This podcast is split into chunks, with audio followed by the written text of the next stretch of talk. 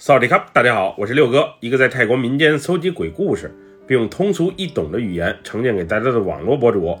今天带给大家的故事名叫《小三儿的复仇》，来自一位泰国曼谷朋友的分享。接下来，让我们一起进入到这个故事当中。我叫阿梅，我所讲的这件事儿发生在疫情前，那会儿我是一个全职的家庭主妇，每天不是洗衣服做饭，就是辅导孩子做功课。又或者接送他们去各种培训班，虽然确实挺累，不过为了孩子，为了我们这个家，这些辛苦我还是心甘情愿的。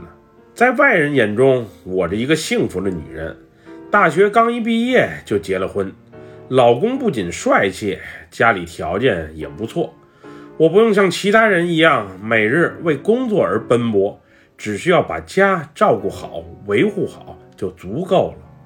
三层小别墅住着，好车开着，每月老公有零花钱给，一点儿都不用为生活而发愁。虽然这些都是事实，可是他们却不知道，自从我和老公结婚之后，他在外面的小三儿就没断过，基本上每隔一段时间就换一个，夜不归宿更是常态。刚开始我还把我的愤恨发泄出来，后来他的冷漠，他的不在乎。让我彻底寒了心。有了孩子之后，我也慢慢默许了这一切。不过，我也有我的底线，就是那些外面的脏女人，在外面你随意搞，只要不往家领就好。毕竟这是我最后的尊严。我努力在外人、在孩子、在亲戚面前塑造一个好媳妇、好母亲的形象。虽然我确实做到了，不过心特别的累。二十多年来，我的苦，我的痛，我的隐忍，不是一般人能承受的。可是我又能怎么办？要是真离婚了，我可能会失去一切，孩子也会失去一个完整的家。所以，除了默默的承受，我别无选择。我老公之前在外面有一个叫小婷的女人，我是知道的。我是在脸书上发现了俩人不一般的关系，最终顺藤摸瓜才了解到那个女生具体的个人信息。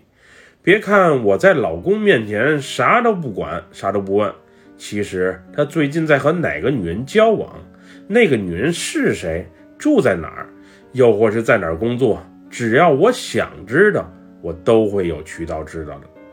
这个叫小婷的女人，估计也不是什么好女人。从他个人脸书上看，他之前应该是在新加坡待过一段时间，朋友圈中还有不少穿着暴露的小模特。我估计他可能曾去那边的风月场所打过工，估计是签证问题，又或者被抓过，所以才回到了泰国。我那爱喝花酒的老公，估计是前一阵去 KTV 陪客户的时候认识了他。这女人不仅一脸苦相，瘦不拉几的，一点营养都没有。那唯一丰满的胸脯，一看就是做的。也不知道我老公是瞎了狗眼，还是被那女的给施了法，才会对这种货色着迷。原以为你在外面偷吃，只要不影响家庭生活就好，没想到有一天，那个叫小婷的女人，竟然自己找上了门。那天连妆都哭花的小婷，不知道通过什么渠道，竟然找到了家里面。当时俩孩子还没下学，老公又临时出差去清迈，所以家里只剩下我一个人。当时那个女人在我家门口哭哭啼啼的，并大声叫嚣着，让我家那个渣男出来和她当面聊清楚。一看这架势，我就来气了。你平时在外面玩女人，我不管，都说不让你往家领，现在倒好，人家竟主动找上门了，街坊邻里都瞅着呢，你说丢人不丢人？于是我气冲冲地走到门口，眼神犀利地盯着这个叫小婷的女孩，并喊道：“你嚷什么嚷？有事儿不能好好说吗？你怎么找到这里的？那个男人不在。”有什么事情你直接去找他，别来家里闹。你骗我，你让阿涛出来，我有些话想和他说清楚，你让他快点出来。他不在家里，你不信可以给他打电话。那渣男玩过的女人不止你一人，都是金钱交易。你那么认真干嘛？他骗我，他说会爱我一辈子的。他现在不接我电话，还故意躲着我。他到底是什么意思？难道难道难道他连自己的孩子也不要了吗？当听到这句话的时候，我确实挺来气。你在外面玩女人玩玩就罢，还玩出孩子来了，真是够恶心的。不过这孩子是否真的存在？说句实话，当时仅凭这女人之言，我也不能确定。毕竟她那干瘦的体型，我是一点看不出来怀孕的迹象。不过在气头上的我，最后还是大声责骂了一句：“你这个臭娘们儿！”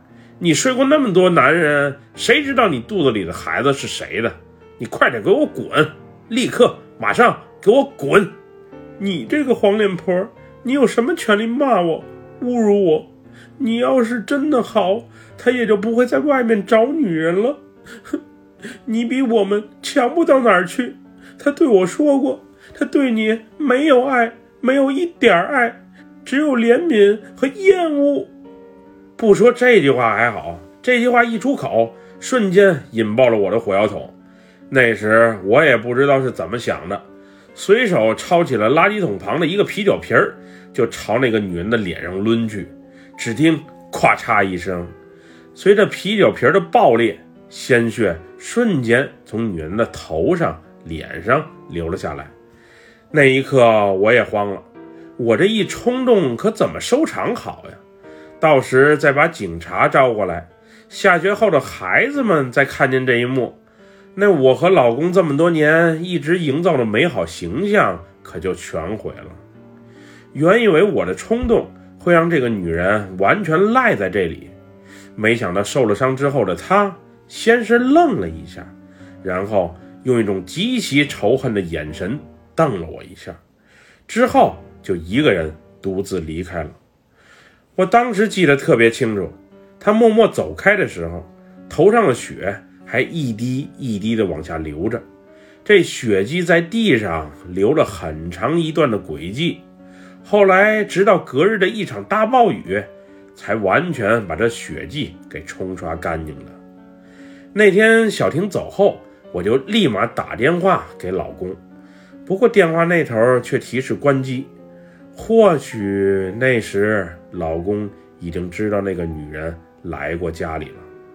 随后几天，我带着孩子回娘家去住着。我是怕那个女人来家里报复，又或者给我难堪，到时我不好和孩子们交代。此后几天，我根本就联系不上我的渣男老公，我不知道他人在哪儿，是否已经回曼谷了，也不知道那个女人后来。又是什么情况？不过我还是给老公短信留言了，让他回曼谷有空了联系我，我有事儿想和他聊聊。没想到一个星期后，老公才和我联系，我还没来得及追问他这几天到底去哪儿了，那个叫小婷的女人为何会找到家里，他却率先开了口。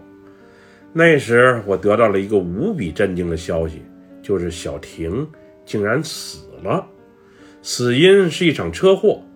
电话那头，老公安慰我不要多虑，他以后不会让这种事情再发生了，并让我带孩子赶紧回家，他去处理一些事情，晚上就回来和我们团聚。接完电话之后的我，还一直没缓过神来。这一切发生呢就犹如电影里的情节似的，怀了孕的小三儿刚找上门。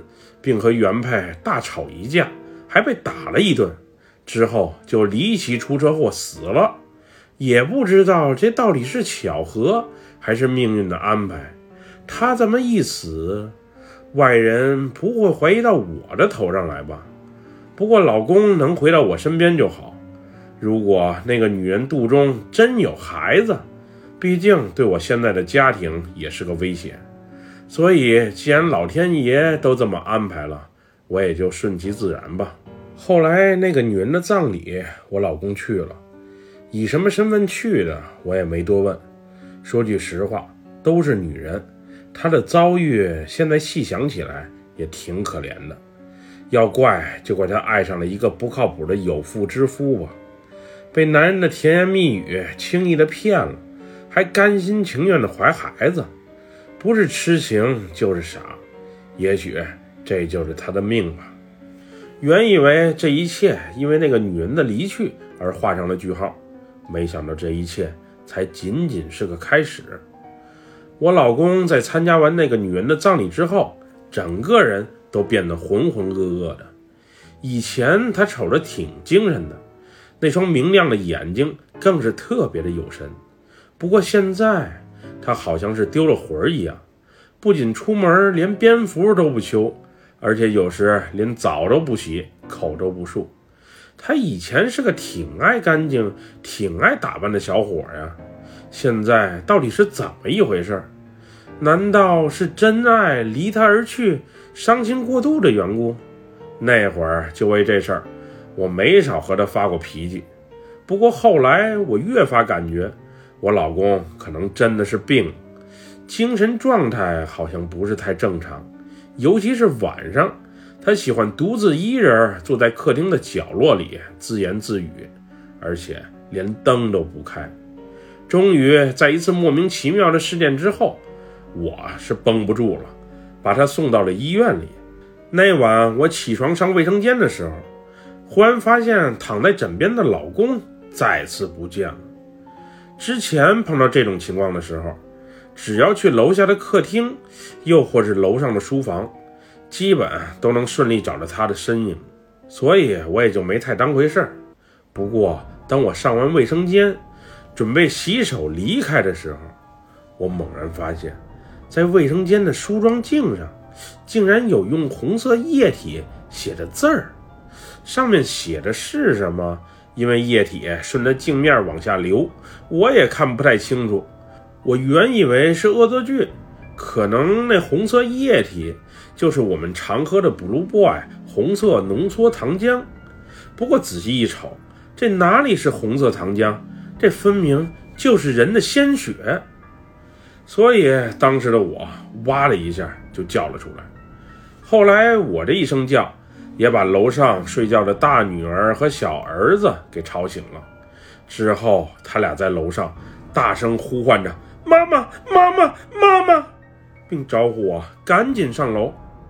后来我上楼一看，才发现我老公正一人独自蹲坐在三楼书房的角落里，两眼无神的睁着大大的，右手的中指和食指不知道被什么利器给划伤了。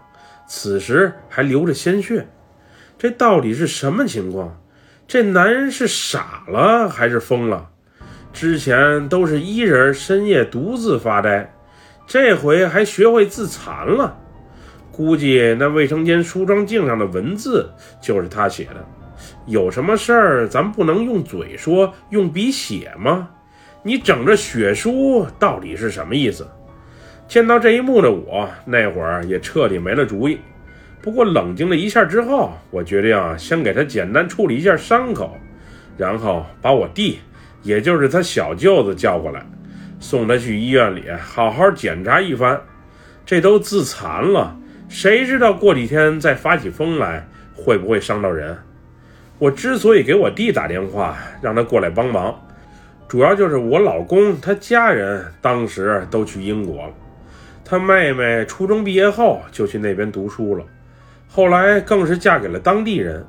他父母一般都是泰国、英国两边跑，当时正好老两口都不在泰国，所以即使和他家人说，也是远水解不了近渴的。不过自从我老公精神上开始不正常之后，我和他妹也是一直都有联系的。无奈他那会儿刚生了三胎。也没有过多精力管这些，他拜托我尽量照顾好他哥，需要钱的话和他联系就好。他和父母暂时还赶不回去。后来等我弟来，我俩给孩子安排好之后，就带着我老公去了离家不远的一间私立医院。没想到我刚把我老公送到急诊室里，还没来得及检查，我女儿就给我打来了电话。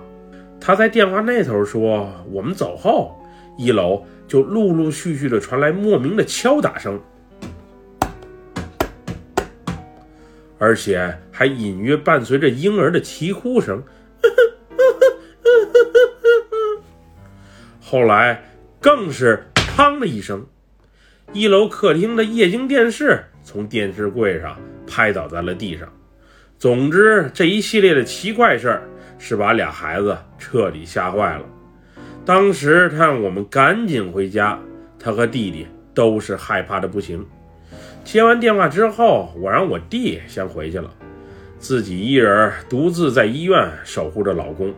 因为夜间的医院只有急诊室还有医生在，要想做全面检查的话，只有等明天一早再说了。当时医生也说，无论是血压还是心电图，暂时看都挺正常的。另外，手指上的伤口也已经处理好了。他也建议，等明天医生上班的时候再来个全面检查，精神科最好也看一下。他刚才给病人做检查的时候，发现我老公时不时的以男人又或是女人的口吻自言自语着，总之不是很正常。自从那个叫小婷的女人找来家里之后，我就有一种不好的预感。没想到后来她更是离奇死亡，还导致我老公变得神神叨叨的，家里更是怪事不断。再一回想，深夜的别墅中，最近总是传来奇怪的叫声。我原来还以为是野猫到了发情期发出的叫猫声，现在一琢磨，咋更像是婴儿的啼哭声？那一刻，我身后瞬间冒起了一股冷汗。待我弟回家之后，立马给我打来的电话。他在电话那头说，家里一切都正常。就是电视机确实莫名其妙的平拍在了地上，不过电视屏幕没有损害，但是无法正常开机了，估计是哪里坏掉了吧。那一晚我是整夜没睡，第二天又是陪着老公在医院里一通检查，全套检查之后，医生还建议留院再观察两晚，查个血常规什么的，好找出病根儿。因为我老公这一阵的精神和身体状态确实不佳，体重还有所下降，所以我也怕他是患了什么重病，于是就欣然同意了。我老公那时意识是时而清醒，时而迷糊，小三儿也就死了没几天的功夫，他这人就突然一下垮了，这到底是怎么回事？在医院的第二晚。因为我们住的是单间病房，所以我也有机会抽空休息一下。那晚我躺在沙发上，不知不觉的就睡了过去。半夜，我是被一阵男人女人的吵架声所惊醒的。你说会爱我一辈子的，你不辞而别，到底是什么意思？我这不是还有家庭吗？你找着我家里。让我也很难做，咱俩就是逢场作戏，你别太认真，好不好？再说我也没差你钱，你怎么就那么不懂事儿？哼，你说过会爱我一辈子的，我还怀了你的孩子，你可得对我负责。你是我的最后一任男人，你弃我们母子俩而去，我可不答应。我要给你一起带走，带你。一起走，你别说胡话了，你都死了，你要带我去哪里？你赶紧从我身体里出去，求求你了，你就别再折磨我了。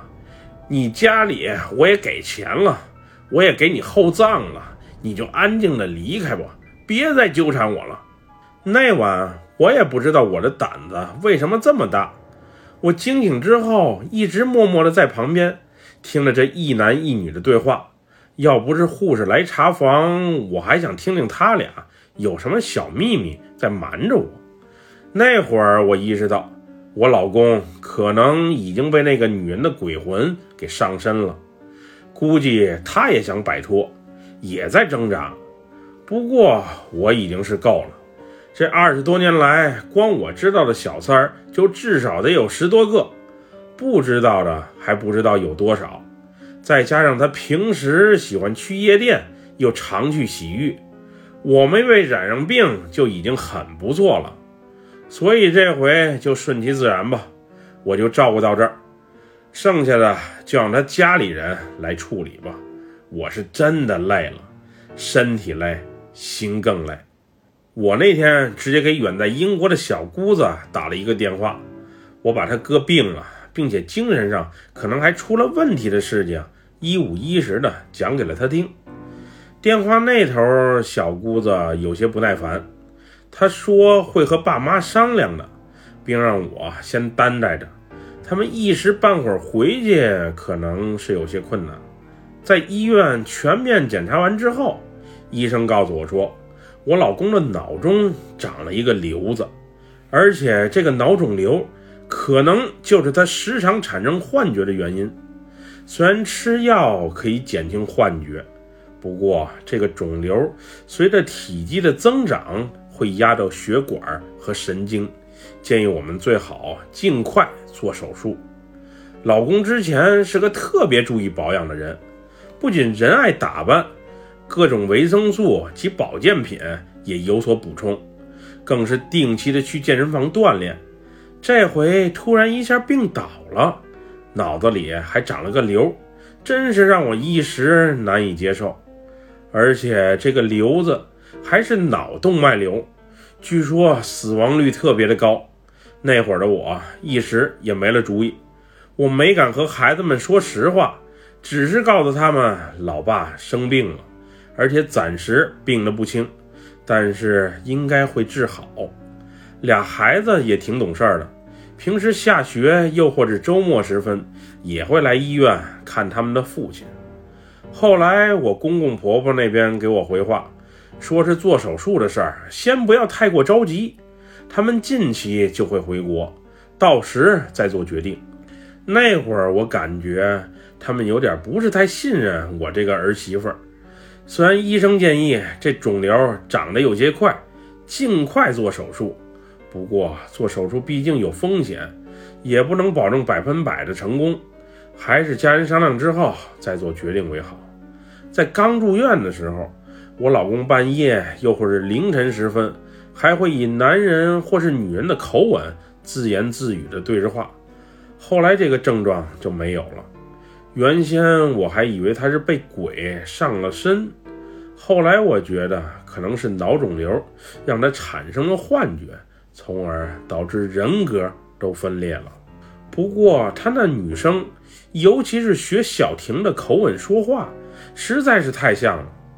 后来我也可怜他，我也想过找大师帮他看看，帮他驱驱魔、祈祈福啥的，看看会不会对他的病情有好处。不过当我把这一想法讲给婆婆听的时候，她却大骂了我一顿。并让我别找那些所谓的大师靠近他儿子，所以也只能作罢。终于在一天深夜，我老公没等到他爸妈回来，更没等到做手术，就因为脑动脉肿瘤突然大出血而遗憾的离世了。这一切来的是特别的突然，并且比医生所预料的还要快。虽然他第一时间就得到了抢救，不过最终。还是没能成功，就这样，我没了老公，最后还被公公婆婆所埋怨。我这些年的隐忍，没人知道，更没人理解。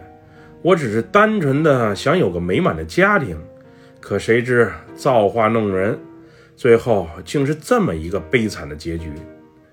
我老公死后，公公婆婆把他的死都归结于我，说是我没能照顾好他，让他太过操劳。